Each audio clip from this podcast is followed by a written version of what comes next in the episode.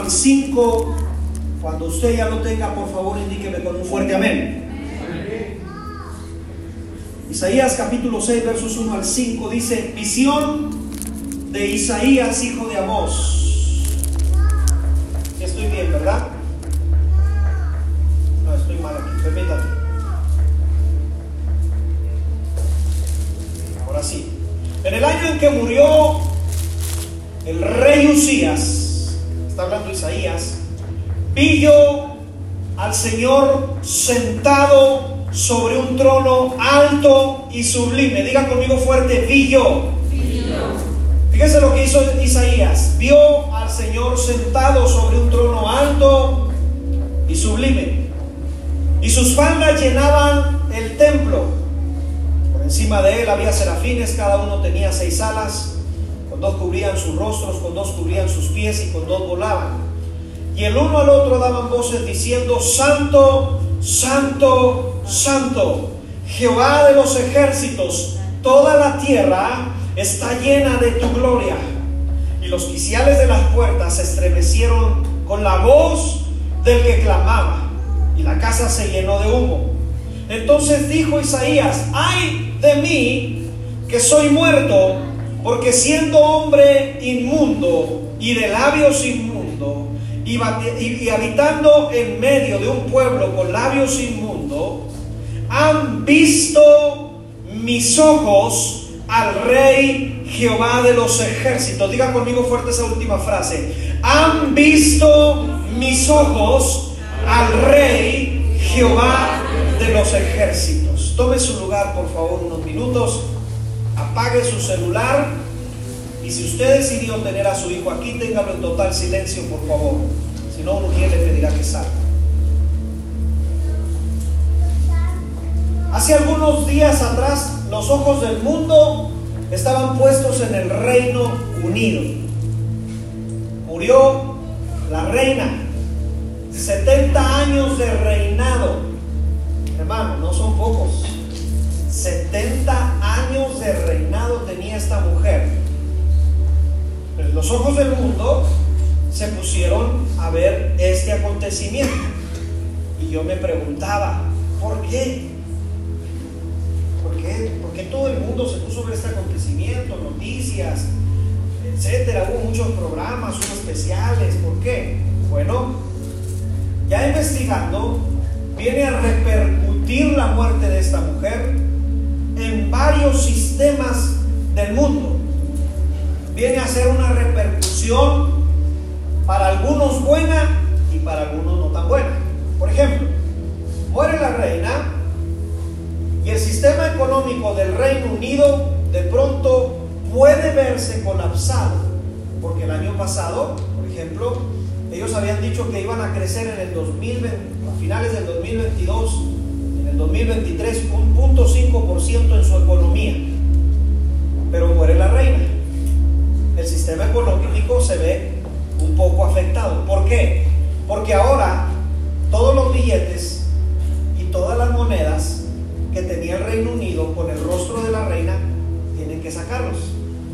Entonces, los bancos, la economía, todo lo que tenga que ver con economía ya, según los que saben, va a verse un poco afectada, directa o indirectamente, en las bolsas de valores, probablemente también han, han opinado algunos, que se vea afectada la economía, porque ellos tienen que agarrar todos estos billetes y todas estas monedas con el rostro de su reina y sacarlos para meter el nuevo rostro de su nuevo rey llamado Carlos III. Esa es una repercusión económica o en el sistema económico. Déjeme le explico otra solamente por ponerle un ejemplo. Al morir la reina, todo el Reino Unido paró de trabajar.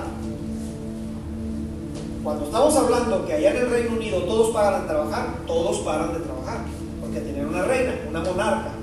Y la ley dice que cuando un monarca muere allá, tienen que parar todos de estudiar y de trabajar hasta que sea la sepultura de la reina. O sea, separaron las empresas.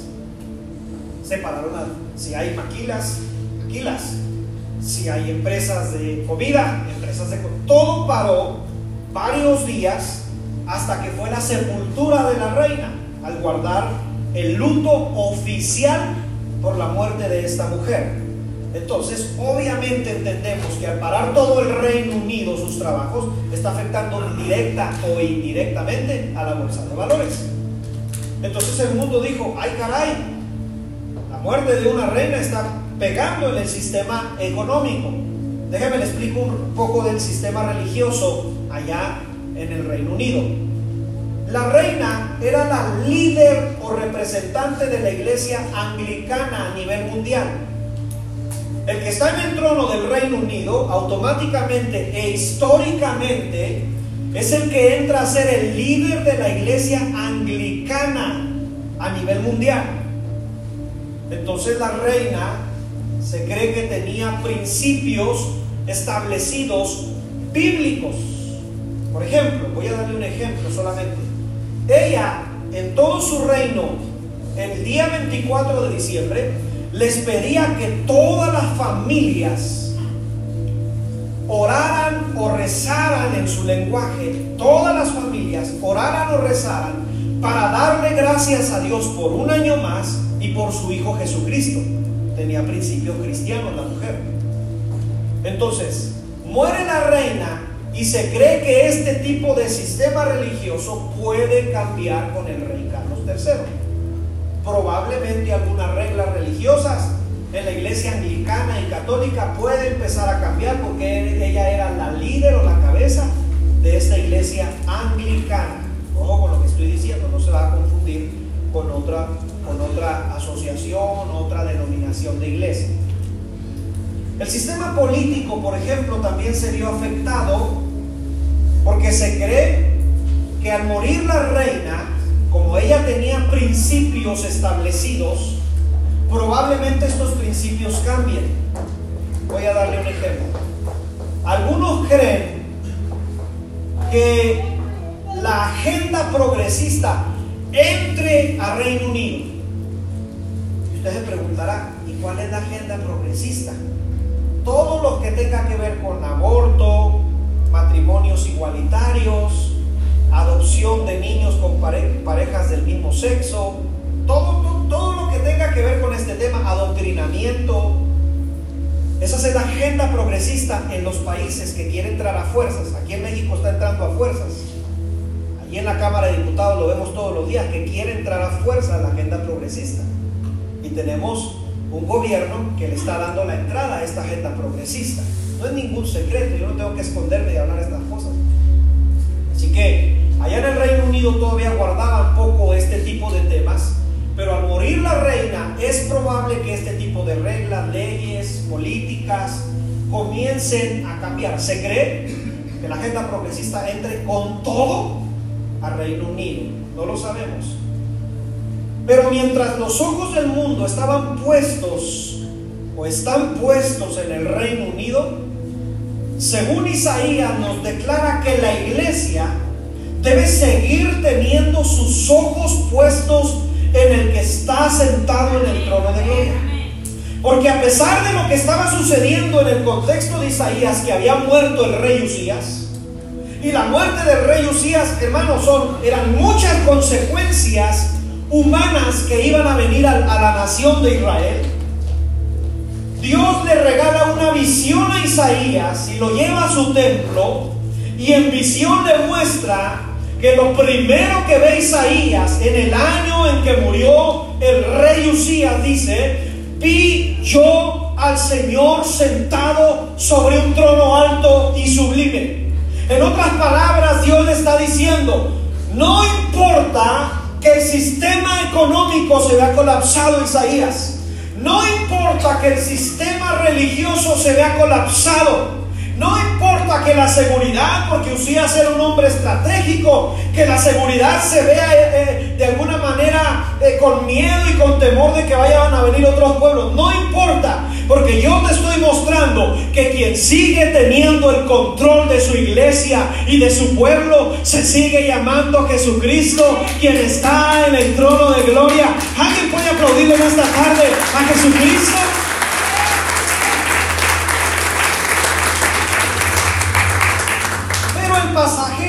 si lo entendemos desde una perspectiva, nos está dando a entender algo importante y es, se han desenfocado de ver a Cristo y se han enfocado de ver a Usías. Se han desenfocado, nación, iglesia, pueblo, Isaías, se han desenfocado de ver a Cristo y se han enfocado en otras cosas que son pasajeras. Ya he explicado varias veces el contexto de Isaías capítulo 6, versos 1 al 5. Ya lo he explicado algunas veces, pero para conocimiento de los que no, no lo han eh, contemplado o conocido este contexto, déjeme se lo explico para que podamos entender un poquito por qué Isaías pone esto. O sea, yo me preguntaba, ¿por qué pone en el año en que murió el rey Usías, vi yo al Señor? ¿Por qué no puso nomás vi yo al Señor? Porque tiene que poner en el año en que murió el rey Usías. Y me voy al contexto de este verso, y usted ese contexto se lo va a encontrar en Segunda de Crónicas, capítulo 26. Eso léalo en su casa, aquí le vamos a poner unos versos. Pero en Segunda de Crónicas viene la historia del rey Usías. El rey Usías fue instalado como rey a la edad de 16 años. ¿Alguien tiene 16 años aquí? ¿Nadie? ¿Habemos puros betarrones? 16 años, hermano, tenía el rey Usías cuando fue instalado como rey y duró 52 años en el reinado. Y la Biblia empieza en el capítulo 26 de Segunda de Crónicas, empieza diciendo lo siguiente. Y Usías hizo lo recto delante de Jehová. ¿Quiere usted que Dios le prospere y le bendiga? Haga lo recto delante de los ojos de Dios. Si quiere que Dios esté con usted, haga lo correcto delante de Dios. Al hacer lo correcto delante de Dios, por obviedad lo va a hacer delante de los hombres. Porque no podemos engañar a Dios y engañar a los hombres. Por, lo tanto, Dios nos dice en su palabra, todo lo que el hombre siembra, pues eso lo va a cosechar. Por lo tanto, Usías buscó, es más, la Biblia dice en el verso 5 del capítulo 26 de Segunda de Crónicas, dice, y Usías persistió en buscar a Dios, persistió en buscar a Jehová. Es decir, que en la posición de rey que él estaba, decidió buscar a Dios. Déjame decirte, amada iglesia, que si tú decides, que si yo decido buscar a Dios, nos va a ir bien. Porque siempre Dios tiene planes de bien para nosotros. ¿Cuántos dicen amén? Pero Dios nos dice, tú escoge entre la vida y la muerte, tú escoge cuál camino quieres. Y entonces Usías decidió caminar por el camino correcto, valga la redundancia. Él decide caminar por este camino y persiste en buscar a Dios. No he visto a un hombre hasta ahora que busque a Dios y le vaya mal. No lo he visto. Porque a pesar de que tenga tribulaciones y problemas, siempre lo veo con su Dios fielmente caminando. Porque yo no estoy diciendo que buscar a Dios todo va a ser color de rosa. No, por favor, no se malentienda eso. A Josué le dijeron en el capítulo 1 del libro de Josué, sigue la ley que Moisés mi siervo te enseñó, no te apartes de ella ni a diestra ni a siniestra, y serás prosperado. ¿En cuántas cosas le dijeron que iba a ser prosperado? En todas las cosas. Y cuando hablamos de todas las cosas, no estoy hablando de que Josué no tuvo inconvenientes, de que Josué no tuvo problemas, sí los tuvo. Pero Jesús nos habla de este tema en el Evangelio de Juan y nos dice, en el mundo vas a tener aflicción. En el mundo vas a tener situaciones difíciles, pero confiar, yo he vencido al mundo. Es decir, en esas situaciones yo voy a estar contigo. En esas situaciones mi presencia va a ir contigo. Y Usías persistió en buscar la presencia de Dios. Es más, dice el verso 6 del capítulo 22, ah, perdón, 26 de Segunda de Crónicas. Dice el verso que Usías se le pegó de alguna manera o tenía contacto con un profeta llamado Zacarías historiadores no saben bien quién era este Zacarías, pero era un profeta. Y este profeta recibía revelación de Dios y palabra de Dios. Yo quiero recordarte que en el Antiguo Testamento, para que la gente escuchara la palabra de Dios, tenía que ir al profeta de Dios. En este caso estaba Zacarías y parece ser que en turno estaba Isaías o estaba entrando Isaías. Y dice que Zacarías recibía revelación de Dios. Entonces, Usías inteligentemente se le juntó a Zacarías y todo lo que hablaba Jehová, él lo hacía. Júntate con personas que te bendigan, no que te resten. Los verdaderos amigos son los que te van a hacer bendecir y ser de bendición. Las verdaderas amistades son aquellas personas que son sabias para tu vida. Se va a ir fuerte lo que voy a decir. No te juntes con chismosos. Porque los chismosos nomás levantan calumnia. Júntate con personas que bendigan tu vida. Salte de conversaciones que no te convienen. Usías persistió en estar en conversaciones que le convenían. Usías persistió en oír la palabra de Dios, en personas que te bendigan tu oído, tu mente y tu corazón. Júntate, busca a esas personas, habla con esas personas, dile, ocupa un consejo. Y créeme que con personas que buscan a Dios te van a dar un correcto consejo basado en Cristo Jesús.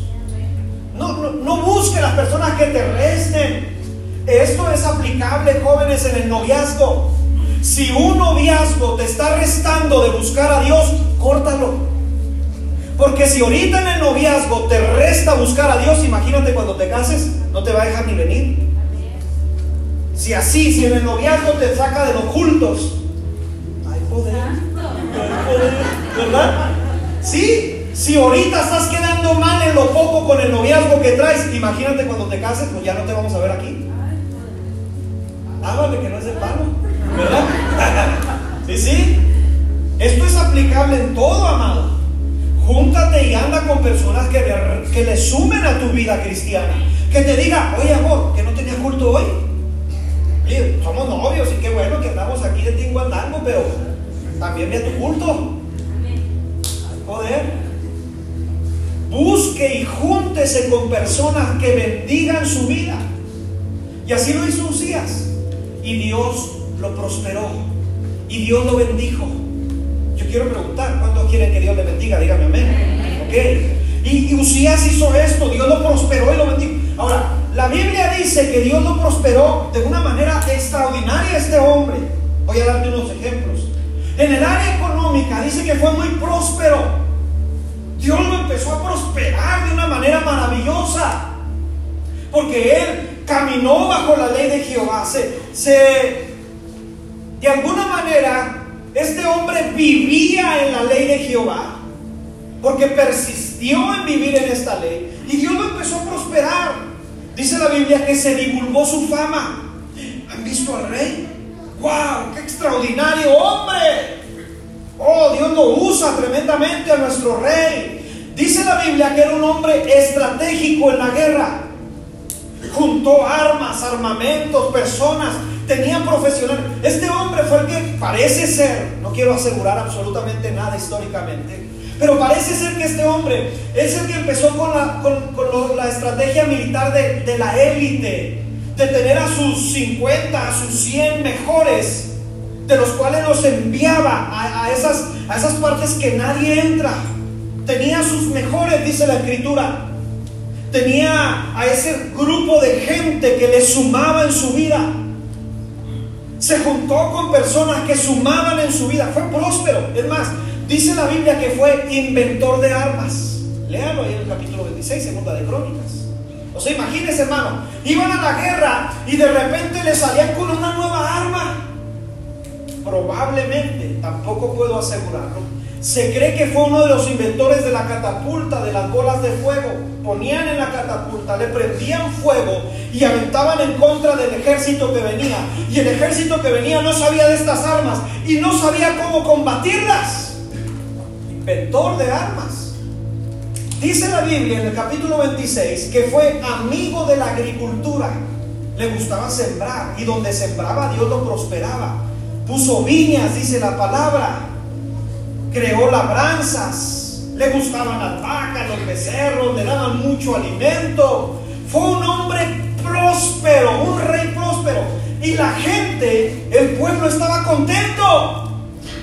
Oh, nuestro presidente, oh, nuestro rey, wow, qué tremendo nuestro rey, cómo lo amamos. Hasta nos ayuda con los ninis de la casa. Y ahí anda la gente levantando el rey, ¿verdad? ¡Uh! Nos da de todo. ¡Oh, gloria al rey! Así estaba esta gente. Si algo parecido con la realidad es mera coincidencia, ¿eh? Tanto hablé nomás por hablar. Pero estaba esta gente, ¡wow! Extraordinario nuestro rey. Pero en el capítulo 26, verso 16, les pediría que me lo pongan en la pantalla. Segunda de Crónicas, capítulo 26, verso 16, por favor. Cuando ya este hombre había hecho todo esto, tenía estrategias militares, tenía todo esto que le acabo de hablar, había logrado construir torres de defensa en contra de sus adversarios. Entonces nos dice la Biblia, capítulo 26, segunda de Crónicas, espero que ya esté en las pantallas, verso 16, dice, mas cuando ya era fuerte, su corazón se enalteció para su ruina. Voy a volverlo a leer. Mas cuando ya era fuerte, su corazón se enalteció para su ruina. Se desenfocó de quién le dio la bendición. Se desenfocó de dónde venía el poder. Se desenfocó quién le daba la gracia a ese hombre. Se desenfocó quién era el que lo llamó como rey. Se desenfocó totalmente. Y cuando alguien se desenfoca, comienza a creer que es por él mismo. Yo soy. Y comienza a creer que Él es el que las puede todas. Y que Él es el quien puede y que nadie va a poder en contra de Él. Y que sus, y que sus estudios y que su profesionalidad y que esto y que el otro. Déjame decirte que dijo el apóstol Pablo de sus estudios y su profesionalidad. Dijo, todo esto lo tengo por excremento. En el original dice así, ¿eh? no se vaya a asustar todos mis estudios, mis cuadros, el conocimiento que hice debajo de los pies de Gamaliel, todo lo tengo por basura. Porque no se trata de ni mi conocimiento, ni de mi unción, sino se sigue tratando de quien está sentado en el trono de gloria, que se llama Jesucristo. Alguien me contesta amén en esta tarde. Entonces, esta predicación es para tres tipos de personas. Si no nombró usted, si, usted no está en este tres tipos de personas, yo le doy permiso, es más, le pincho un burro de los que están en la cocina, ¿sale? Si usted dice, no, pues yo no pertenezco a ninguno de estos tres, va a la cocina y le dice a las cocineras, el pastor dijo que como yo no cumplo con los requisitos de ninguno de estos tres, me den un burro de chicharrón. Se lo avienta mi salud, por favor. Es más, y para que no se me ahogue, se vende una coquita chiquita. ¿Sabe? Ok. Esta predicación es para el primer tipo de personas que por pequeñas cosas se han desenfocado de Cristo. Parece ser que no te diste cuenta, pero hay cosas pequeñas que te han desenfocado de su presencia. Yo lo dije ahorita, puede ser una relación de noviazgo, puede ser un problema familiar, económico, situaciones laborales, no sé. Pero esta predicación para el primer tipo de personas es aquellas personas que se han desenfocado poco a poco de Jesucristo. El segundo tipo de personas a las cuales me voy a referir en esta tarde es a las personas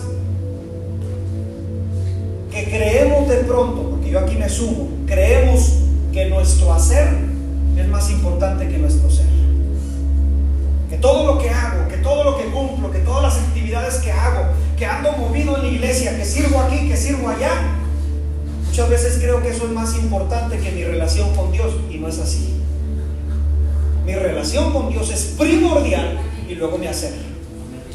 Para que mi hacer sea bendecido, mi ser tiene que estar en la presencia de Dios. ¿Cuántos me dicen amén a eso? Y el tercer tipo de personas a las cuales les voy a hablar es aquellas personas que no entienden lo que está sucediendo en su contexto, que su hija se murió, que donde tenían la confianza, ellos creían que su trabajo, que esto, que en aquello que tenían la confianza, ya no está. Y dicen, no, yo no sé qué está pasando, tengo meses viviendo una situación, no sé, puede ser mental, económica, espiritual, corporal, no lo sé. Pero yo vengo a recordarle a esa persona que una vez más vuelva al templo para que vea en visión que quien sigue teniendo el control de su vida es el que está sentado en el trono de gloria. Entonces, si usted no es ningún de estos tres tipos de personas, con toda confianza, dígale a mujer, ahí te ves. ¿Vale? Pero si usted es uno de estos tres tipos de personas, póngame atención. El primer tipo de persona a la cual le vamos a hablar es aquella persona que se ha desenfocado por las pequeñas cosas. Diga conmigo fuerte, pequeñas cosas. Dice Isaías 6.1, en el año en que murió el rey Usías. Déjeme le platico algo. Una joven llegó con su pastora hace algún tiempo atrás y le dijo, pastora, estoy bien contenta. ¿Sabes? Estoy estudiando mi carrera, eh, tengo todo lo necesario para mi carrera, mis papás me están ayudando, me están aportando, me está yendo muy bien en mi carrera, pero yo tengo tiempo, le dijo esta joven a su pastora, tengo tiempo orando para que Dios me dé un trabajo respecto a lo que yo me voy a dedicar. Es muy difícil, le dijo esta joven a su pastora, porque no cualquiera te da un trabajo hasta que ya tienes el papel, o muchas veces te piden experiencia. Pero yo he estado orando. ¿Y sabes qué, pastora? Que hace unos días atrás me llegó la invitación a trabajar en medio de que estoy llevando a cabo mi carrera, me invitaron a trabajar. ¿Cómo la ves, pastor? Y la pastora, wow, felicidades, la abrazó, rieron juntas, gracias a Dios, qué bueno. ¿Y cómo va a ser? No, pues mira, es que sabes de que yo me voy a, en ese trabajo, hazte cuenta que ya, cuando salga de mi carrera, ya tengo trabajo seguro. Me están ofreciendo una buena compensación económica, aunque no tengo el título todavía. Me van a ayudar a hacerme profesionalmente en mi vida. Oh, qué bueno, le dijo la pastora. Pero le dijo esta joven, no más que una cosa, pastora, y es que vengo a pedirte consejo. Sí, dime. Mis horarios ya no me van a permitir venir a la iglesia. Ya no voy a poder venir porque, pues estoy trabajando. Y, y, y, es el sueño que yo quería, y es lo que yo le oré a Dios, y es una oración contestada, pastora. ¿Cómo ves? Y la pastora la miró a los ojos y le dijo, ¿estás segura que ese trabajo es de parte de Dios? Pues, pues yo creo que sí, porque era lo que estaba orando. Me voy a, me voy a llevar a cabo mi vida profesional. A nadie le dan ese tipo de... Claro que es de Dios. ¿Ok? Le dijo la pastora. Número dos. ¿Tú crees que en el plan de Dios está que tú dejes de buscar a Dios? Pero no lo voy a dejar de buscar, pastora. ¿Cómo eres exagerada? Pues nomás voy a dejar de ir los domingos. ¿Qué tiene? No voy a poder ir entre semana porque también tenemos mucho trabajo entre semana. No pasa nada. Y la pastora le dijo, si esas dos preguntas que te acabo de hacer, estás completamente segura, entonces tú toma la decisión. Para mí, le dijo la pastora, esto no es de Dios, pero esa es su decisión. La joven ya no se volvió a acercar con su pastor, ya no. Simplemente con la actitud le dijo que no le interesaba el consejo de su pastora y se fue a trabajar. Déjeme le cuento el final de la historia. Lo dejaría así, ¿no? ¿Y qué pasó? Pues ni acabó su carrera, ni al último la contrataron de planta en ese trabajo, y ahora ni busca a Dios, y tiene un matrimonio que le está yendo terriblemente. Porque creyó que esas pequeñas cosas que te desenfocan de Dios no son malas, no está mal. ¿Qué tiene que no vaya? No pasa nada. No importa que, que yo me quiero divertir, no pasa nada. Que, que yo tome esta decisión de hacer esto. Son las pequeñas cosas que la Biblia nos habla que de pronto vienen e intervienen con tu relación con Dios. Son aquellas pequeñas cosas que creemos que no va a pasar nada. No sé, en el caso de esta joven era un área laboral. Lo dije hace algún momento atrás, en los jóvenes puede ser un área de noviazgo. En un adulto, el área económica. Es que usted no sabe, usted no sabe mis necesidades, yo tengo que trabajar y pues no tengo tiempo de ir a la iglesia. Correcto. Pero ahí estás negando tu fe al pensar que Dios no te va a bendecir, porque Él promete en su palabra que si aún los, las aves del cielo no siembran ni ciegan, ¿a cuánto más de nosotros Dios nos va a bendecir? Y una ocasión alguien me dijo, yo lo sentí groseramente, creo que esa persona no, no, no lo hizo y yo espero que nunca lo haya hecho así.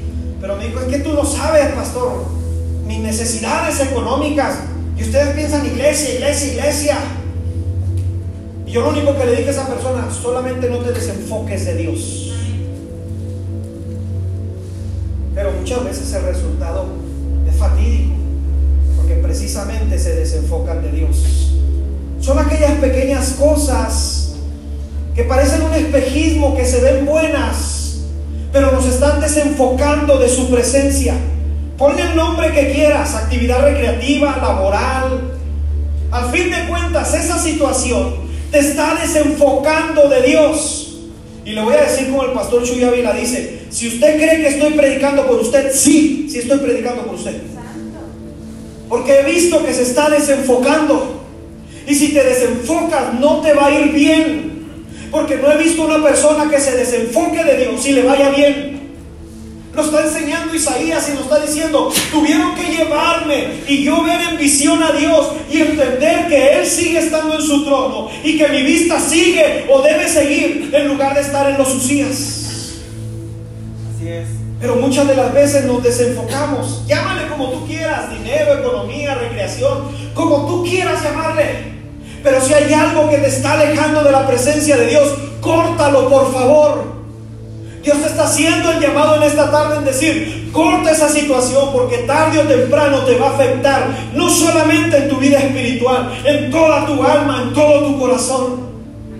He visto pasar tantas personas por esta iglesia que vienen, echan ganas, oran, buscan a Dios, pero los he visto desenfocarse. Y he platicado con ellos y me siento y creen que yo les estoy molestando. No es molestia, amado, es que me encargaron tu alma. No es molestia.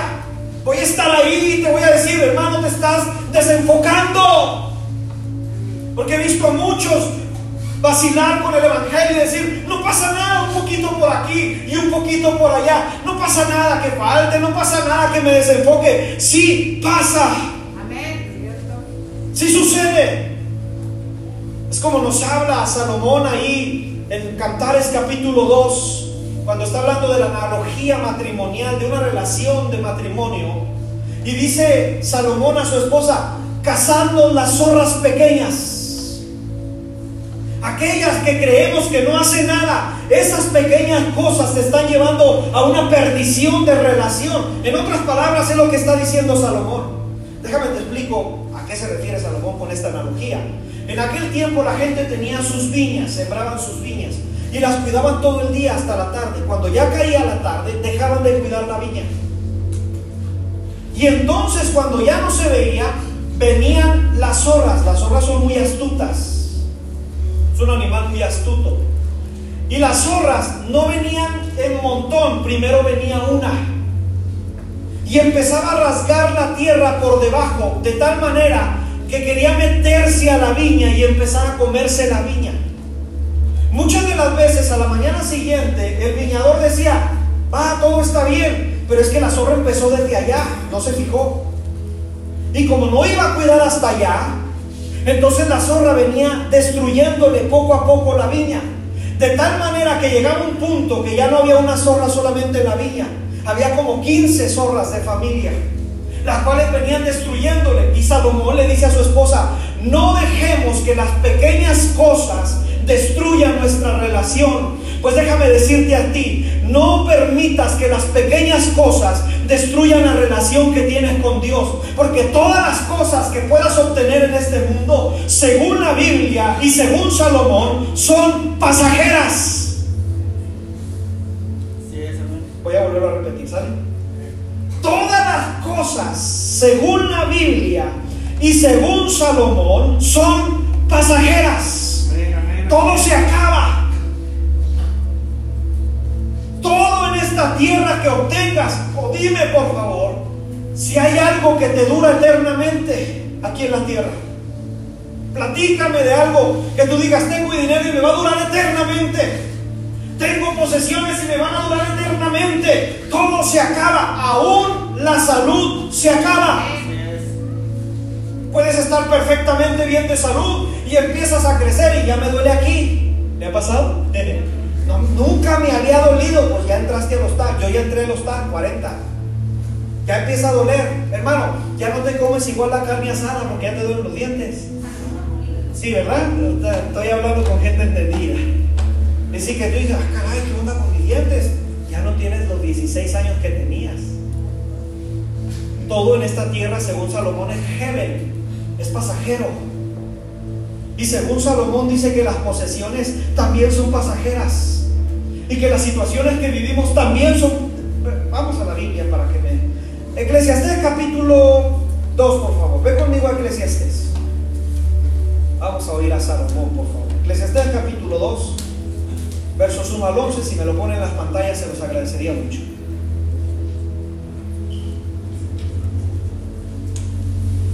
Eclesiastés 2, versos 1 al 11. ¿Ya lo tiene usted? Dije yo en mi corazón, ven ahora y te probaré con alegría y gozarás de bienes. Mas he aquí esto también era vanidad. A la risa dije, enloqueces y al placer, ¿de qué te sirve esto? Propuse en mi corazón agasajar mi carne con vino y que anduviese mi corazón en sabiduría, con retención de necedad, hasta ver cuál fuese el bien de los hijos de los hombres, en el cual se ocuparan debajo del sol todos los días de su vida. Mira lo que hizo este hombre.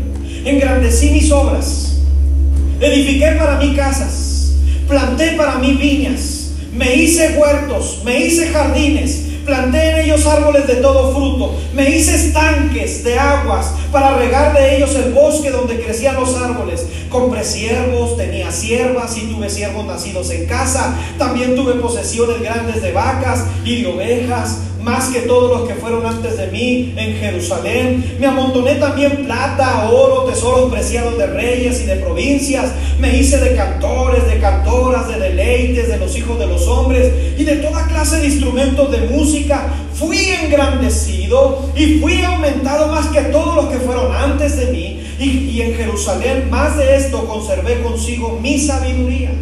No negué a mis ojos ninguna cosa, verso 10 que desearan ni aparte mi, ni aparté mi corazón de placer alguno, porque mi corazón gozó de todo mi trabajo, y esta fue mi parte de toda mi faena. Verso 11 y último que leemos. Miré yo luego todas las obras que había hecho en mis manos, y el trabajo que tomé para hacerlas, y he aquí todo era Todo es pasajero todo se acaba. Te está hablando un hombre que lo tuvo todo, que fue famoso, que fue sabio y que te está diciendo, todos mis amados, se acaba. Si tú le prestas más atención a esas pequeñas cosas que se acaban, también te vas a acabar tú. Entonces dice no le prestes tanta atención a esto. Dios te bendice, gloria a Dios por ello. Pero Él nos dice, en el mismo libro, al final, nos dice, el final de todo discurso oído es este. Teme a Dios y guarda sus mandatos, porque esto es el todo del hombre. En otras palabras te está diciendo que te importe más la presencia de Dios que todo lo demás. Entonces, si te estás descuidando con las pequeñas cosas, vuelve a enfocarte en la presencia de Dios. Isaías parece ser y la nación de Israel que se estaban desenfocando en sus en el poder de sus en toda la gloria que tenía sus Y Dios lo vuelve a llevar al templo y le dice, no se trata de Usías, se trata de mí.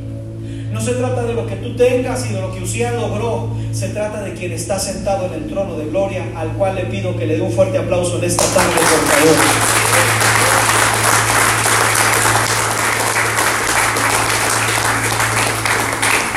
Clase de personas a las cuales me refiero, el hacer excesivo. Diga conmigo fuerte, el hacer excesivo. Isaías 6.1 dice, en el año que murió el rey Usías, vi yo al Señor sentado sobre un trono alto. Hay un libro mm, creo que se llama Ética Pastoral. Lo, lo, escribe un pastor muy reconocido en Estados Unidos, un pastor allá en Manhattan, allá en Nueva York. Y este hombre escribe su testimonio propio. Él dice que cuando, cuando llegó a Manhattan le dijeron, es muy difícil abrir una iglesia aquí en Manhattan, sumamente difícil. Hay muchas pandillas, hay muchas cosas que están sucediendo aquí en Manhattan, así que es muy difícil. Y él tomó esta palabra como un reto personal. Él dijo, ah, dicen que no se puede, pues lo voy a hacer. Y la historia de este hombre, el testimonio, dice que empezó a abrir la iglesia, empezó con un culto con tres, cuatro personas ahí afuera de su casa. Pasaron los meses y este hombre empezó a trabajar mucho, mucho, mucho, mucho. Empezó a, a invertir aquí, invertir allá, empezar a trabajar por aquí, empezar a trabajar por allá. De tal manera que empezó a crecer su iglesia. Tuvo que rentar un local, luego rentó otro local y empezó a crecer demasiado. Llegó un punto de su ministerio que tenía tres programas de radio y dos de televisión. Había viajes misioneros a todas partes del mundo. En, en las instalaciones de su iglesia, dice este hombre, que todos los días recibía a miles de personas para darles alimento. Dice, Dios me permitió hacer esto, Dios me permitió viajar a todos lados del mundo. Cuando no estaba en un avión, estaba en otro, estaba dando una conferencia. Dios me permitió hacer mucho trabajo en su reino, dice este hombre. Y entonces, humanamente, dice este hombre, yo les dije a esas personas, ¿quién me dijo que no se podía abrir una iglesia en Manhattan? Ese hombre llegó a una iglesia como de 7 mil personas en Manhattan. La mayoría de los miembros eran de pandillas o expandilleros, exdrogadictos de ahí de Nueva York, que la policía ya no podía con estas pandillas. Pero llegó el Evangelio de Cristo y llegó este hombre trabajador y empezó a hacer todo esto. Pero dice este hombre que un día no se había dado cuenta que de tanto trabajo que tenía, un día regresó a casa y encontró a una esposa solitaria encontró a sus hijos solos, sin papá. Y un día a su esposa se le ocurrió decirle al ungido, danos tiempo, necesitamos de tu tiempo también. Y él se enojó. Dice en su libro que él se enojó y le dijo, mujer, ¿por qué hablas así? ¿Que no me ves que soy un hombre que Dios ha ungido? Dios lo llevaba a, a, eventos y la gente era sana de cáncer, de muchas cosas. Y él le dijo, ¿qué no me ves como Dios me usa? No tengo tiempo. Estoy muy ocupado en el reino. Este hombre cambió el hacer ser. Porque se estaba perdiendo los primeros que se debería de ganar, que eran los de su casa. Los primeros que debemos ganar no son los de nuestra casa. ¿Cuántos me dicen amén a eso? Eso le pasó al apóstol Pedro antes de ser apóstol Pedro, como lo conocemos. Ahí en Mateo, Evangelio de Mateo, capítulo 14, versos 22 al 33. Dice la Biblia, te lo voy a poner así ejemplificado, dice la Biblia que iban en una barquilla los, los discípulos a la tercera vigilia de la noche. La tercera vigilia de la noche son entre las 3 y las 6 de la mañana. Estaba muy oscuro, estaba tipo como haciendo viento, según Mateo nos dice. Y dice la escritura que vieron a una persona en la mar y se asustaron y dijeron, un fantasma. Y Jesús le dijo, no, no, no, soy yo, tengan paz, paz. Y entonces la Biblia dice que Pedro se levantó. Diga conmigo fuerte, se levantó. Pedro representa a la iglesia trabajadora. Son de los que no nos vamos a detener porque vamos a seguir haciendo la voluntad de Dios. ¿Cuántos me dicen amén a esto? Pedro representa a los que no se quedan sentados en la barca. Pedro, Pedro representa a aquellos que dicen, Señor, si tú mandas que yo camine en la mar, lo hago. Pero manda. Pedro entiende que la palabra de Jesús tiene poder. Y entonces le dice, si tú mandas, entonces dime que vaya contigo y camine yo sobre la mar, como tú lo estás haciendo. Y entonces Jesús le dice, ven, y empieza a caminar Pedro sobre la mar. Pedro representa a la iglesia que camina en lo sobrenatural o deberíamos caminar en lo sobrenatural. Es la iglesia a la cual Dios le ha dado unción. Dígame amén si, si alguien ocupa unción del Espíritu Santo. Necesitamos la unción del Espíritu Santo para ir a orar por los enfermos, para ir a hablar de su palabra, para ir a bendecir a los necesitados. ¿Cuántos me dicen amén a esto? Ese es el Pedro del cual estoy hablando. Y ahí va Pedro caminando sobre la mar, según Mateo capítulo 14. Pero de repente Pedro fija su mirada en las olas y en el viento. En otras palabras, se desenfocó de Cristo. Léelo en Mateo capítulo 14. ¿Puedes abrir tu Biblia, por favor? Vamos a ir rápido. Déjame, vamos a leerlo. Capítulo 14. Vaya conmigo.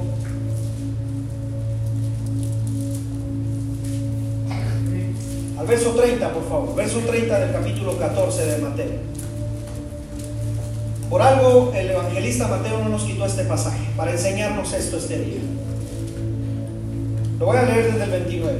Y él dijo, ven, Jesús le dijo, ven. Y descendiendo Pedro de la barca, andaba sobre las aguas para ir a Jesús. Mire hacia dónde iba, con Jesús. Pero al ver el viento fuerte, que dice enseguida, tuvo miedo y comenzando a hundirse, dio voces diciendo, Señor, sálvame. Y Jesús extendiendo la mano, asió de él y le dijo, hombre, ¿qué dice ahí? De poca fe. ¿Y qué le dice enseguida? A ver, yo aquí traigo una bronca con este pasaje. Sáqueme de esta bronca, por favor. ¿Por qué si fue el único que se levantó? ¿Por qué si fue el único que le creyó a Jesús caminar por la mar? Porque Jesús le dice todavía, ¿y por qué dudas? Porque se desenfocó este hombre de que no se trata de él. Ahí te va, hermano. Gloria a Dios que Dios nos usa con su unción. ¿Cuánto le da gracias a Dios por ello? Pero no se trata de nosotros. O sea, eso, eso tenemos que aprendérnoslo, por favor. Tenemos que poner los pies en la tierra. Tenemos que entender. A mí de pronto me pasa que hay alguien que me detiene aquí después del segundo culto o me habla el domingo por la tarde y me dice, Pastor Dios, Dios lo usó tremendamente. Hoy Dios me habló, mire, Dios hizo esto y me empieza la gente a testificar. Yo el lunes vengo aquí temprano y le digo, Señor, todo esto que, que si hay una corona que se me entregó ayer, aquí están tus pies porque no es mía, es tuya. Porque no se trata de mí, Señor, porque yo no soy. Porque no se trata de que el pastor esté predicando para que el Espíritu de Dios se mueva. No se trata de mí, se trata de Él. Pero cuando te desenfocas en el hacer y creemos que mi hacer, que mi unción, que yo soy el reconocido evangelista, tú no eres. Es Dios, mi amado. Apréndete eso, por favor. No es tu ministerio, no es lo que tú logras, no es por quien tú oras, no es lo que tú haces, es Dios en tu vida. Es que yo me haga a un lado y que yo mengüe para que Cristo crezca. No se trata del pastor ungido, se trata del que sigue estando en su trono de gloria sentado entre serafines que están diciendo santo, santo, santo. Toda la tierra está llena de tu gloria. No se trata de los likes, no se trata de que yo sea reconocido, se trata de Jesucristo. Entonces, este punto nos enseña a este tipo de personas dos cosas. La primera, por favor, no pongas más importante tu hacer que tu ser. No es más importante lo que haces que lo que eres. ¿Quién eres en Cristo Jesús? ¿Qué representa Cristo para tu vida? Eso, eso no es más importante. Eso es lo más importante en tu vida. Luego el hacer va a ser fructífero.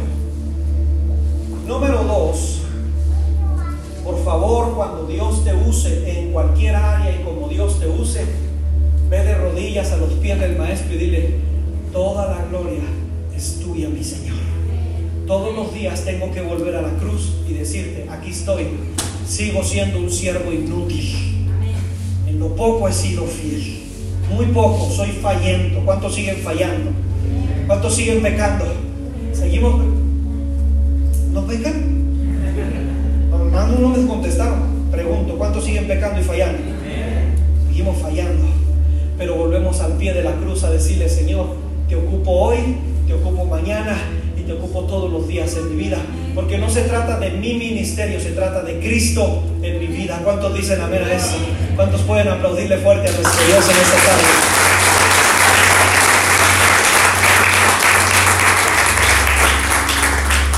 Tercer tipo de personas,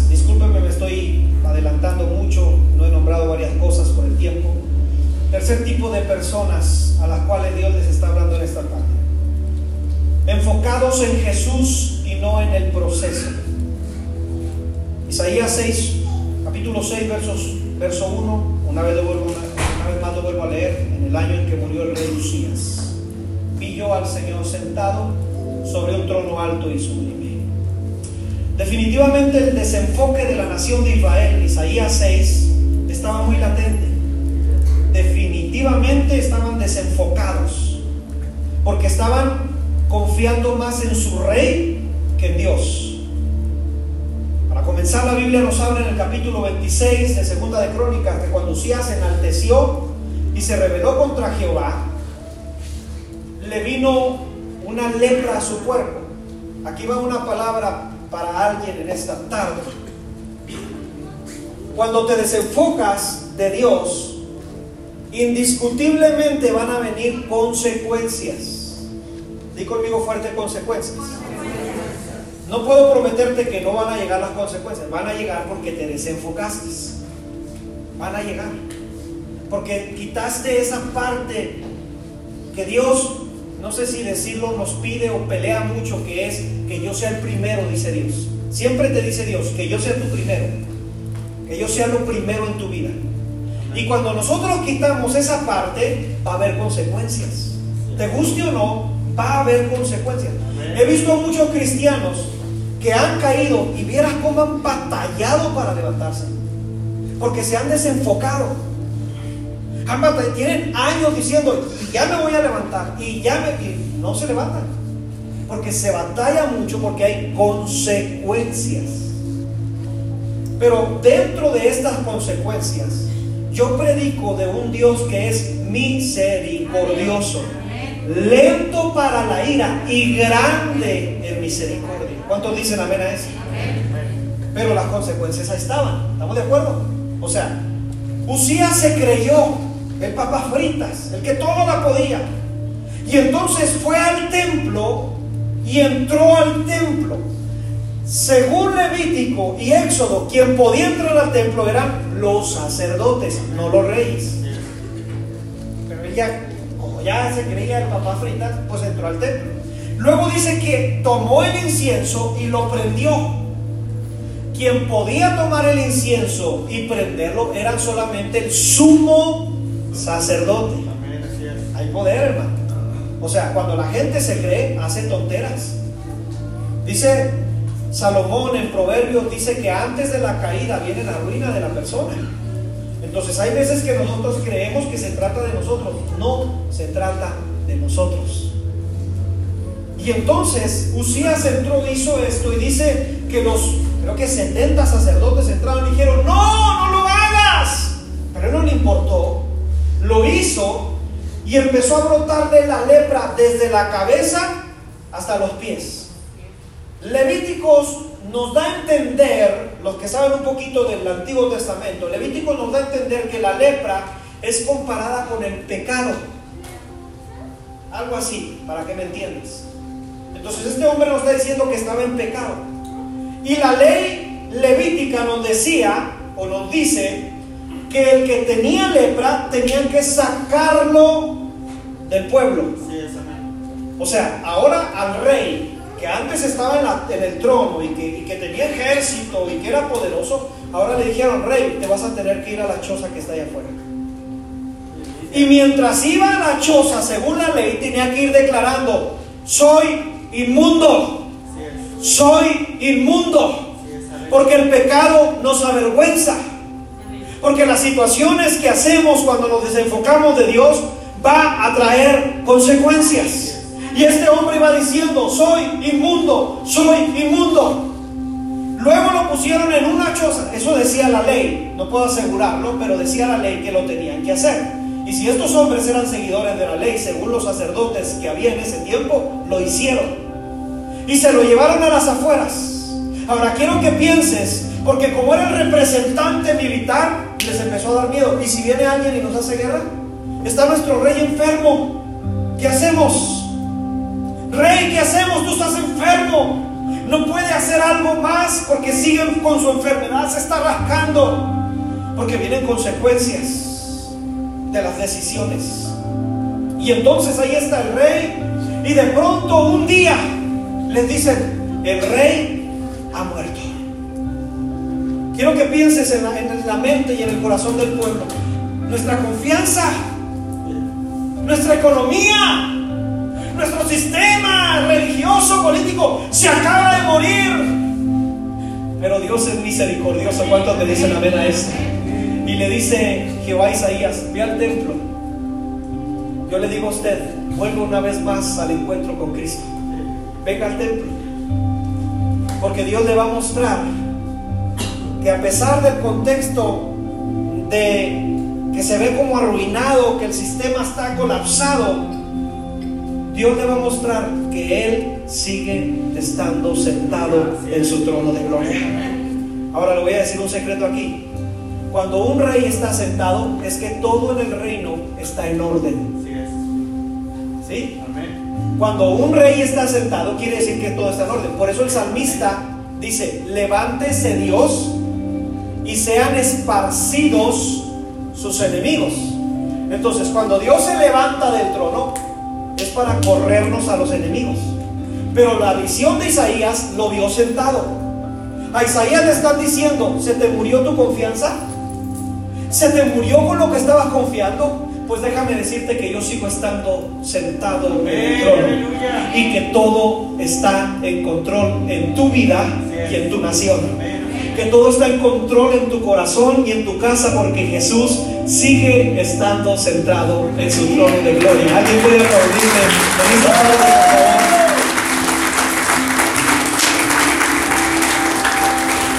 Póngase de pie, por favor.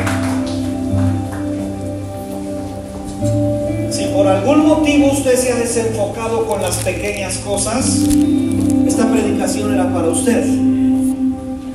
Si por algún motivo usted cree que el hacer es más importante que el ser, la presencia de Dios, también esta predicación era para nosotros. Si usted no entendía del contexto que está viviendo, pero Dios hoy le va a ministrar y a decir, yo tengo todo bajo control, esta predicación era. Amén, amén. Yo quiero que los Isaías y las Isaías, quieren pasar aquí a este altar y llenarlo de personas que le digamos, muéstrame a Jesús en el trono. Revélame a Cristo para regresar a Él. Ocupo de Cristo cada día. No puedo separarme de Cristo. Cristo me es todo en mi vida. Yo le invito a pasar aquí al altar, por favor, en esta tarde. Está abierto totalmente altar. Vamos a llenar este altar,